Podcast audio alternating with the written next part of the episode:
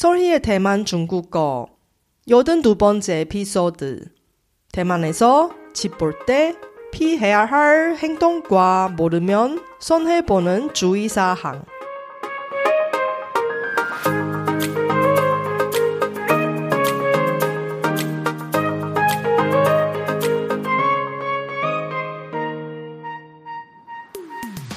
안녕하세요. 솔희 차이니스에 오신 여러분을 환영합니다.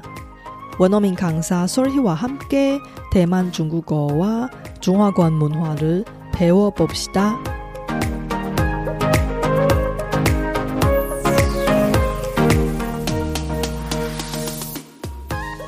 매년 대만에서 임대 사기 당한 세입자들이 적지 않습니다.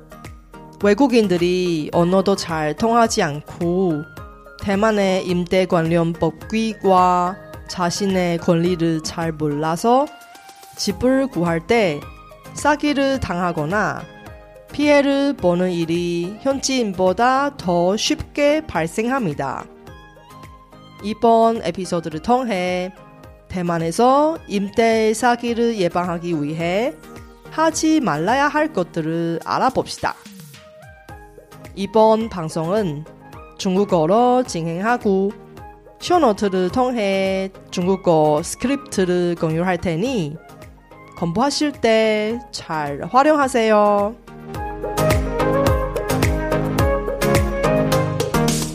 大家好，我是雪姬老师，欢迎大家收听我的节目。不知道大家的春节过得好不好呢？ 找房子是一件很靠运气的事。运气好的时候，只看了几间房子，就能很快找到满意的。但是运气不好的时候，也有可能看了几十间房子，还是找不到一间满意的。在台湾，如果看房子的时候运气太好，那你可得特别小心，因为用租房子当借口诈骗房客的案例并不少。如果你打算以后要到台湾念书或工作，需要在台湾租房子的话，那一定要仔细收听这集节目哦。那我们就开始吧。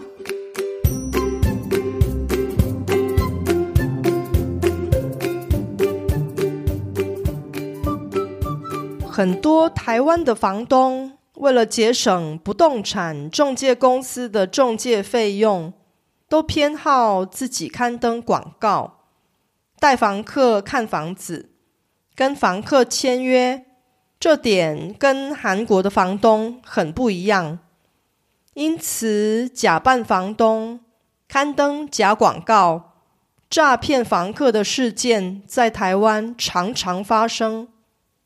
在这里，我想跟大家分享六点在台湾看房子的时候避免做的事情，希望能帮助大家把被骗的几率降到最低。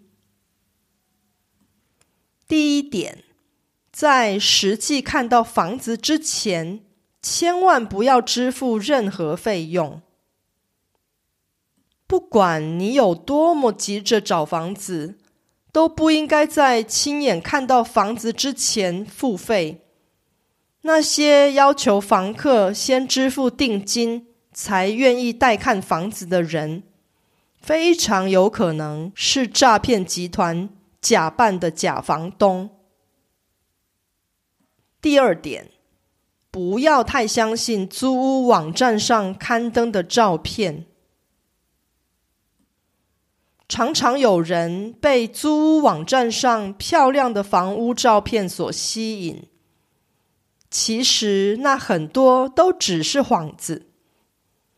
骗子常用的手法是，先用照片把房客吸引过来，再告诉房客之前看到的那间房子已经被租走了。然后提供其他较贵或状况较差的房子给房客。第三点，不要只用 Line 与房东联络。如果租屋网站上的广告没有留下房东的手机号码，而只有 Line 账号的话，这也很有可能是诈骗集团假扮的假房东，务必要小心。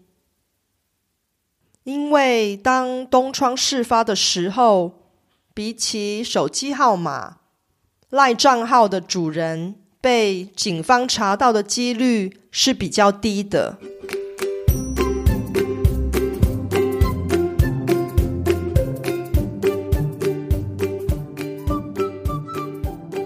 四，除非对方提出相关文件证明自己是房东，否则不要签约跟付款。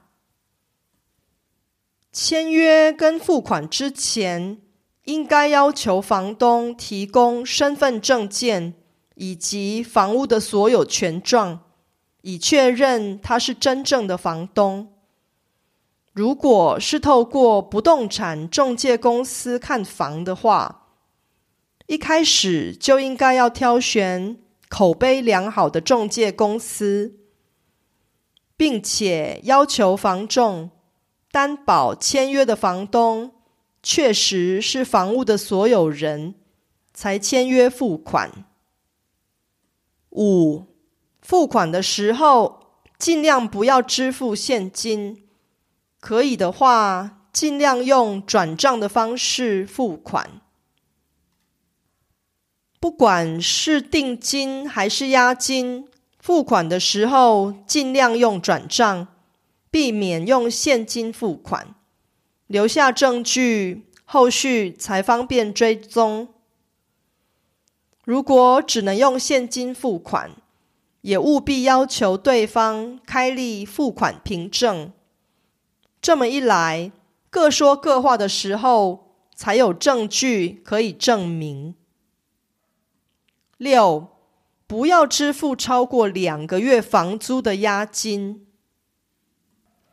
台湾房子的押金跟韩国房子的保证金是一样的作用，但是跟韩国不同的是，台湾的房子只有月租制度。没有全税制度，而且依照台湾的法律规定，房东收取的押金最多不可以超过两个月的房租。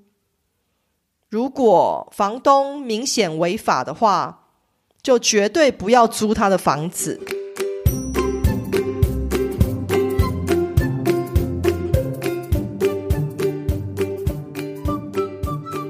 最后，让我们再来复习一下这六点，在台湾租房的时候应该避免做的事情。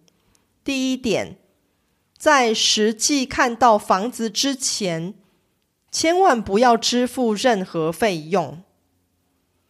第二点，不要太相信租屋网站上刊登的照片。第三点。不要只用 Line 与房东联络。第四点，除非对方提出相关文件证明自己是房东，否则不要签约跟付款。第五点，付款的时候尽量不要支付现金，可以的话尽量用转账的方式付款。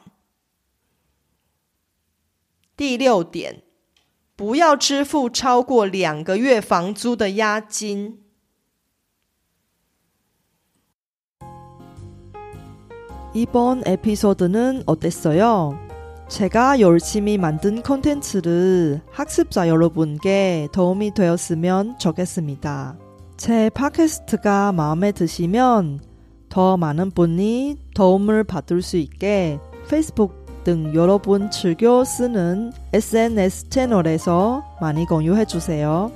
제 뉴스레터도 여러분께 도움이 될 거예요. 팟캐스트 업데이트 소식부터 대만 문화, 대만 여행, 대만 중국어 학습 정보까지 학습자에게 유용한 정보를 뉴스레터에 담았습니다.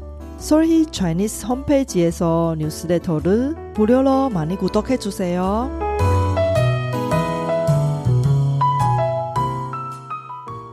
집을 구할 때 언어 때문에 어려움을 겪는 경우가 많습니다.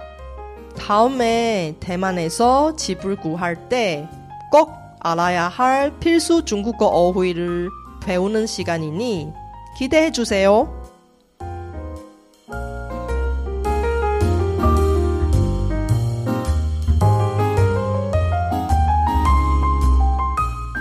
바쁘신 와중에도 불구하고 제 팟캐스트를 들어주신 여러분께 진심으로 감사합니다. 여러분의 의견이나 궁금한 것을 solhichinese.com에서 글로 남겨주세요. 그리고 새로운 에피소드가 나올 때 알림을 받을 수 있게 팟캐스트 채널을 구독해 주세요. 그럼 다음 에피소드에도 만나요.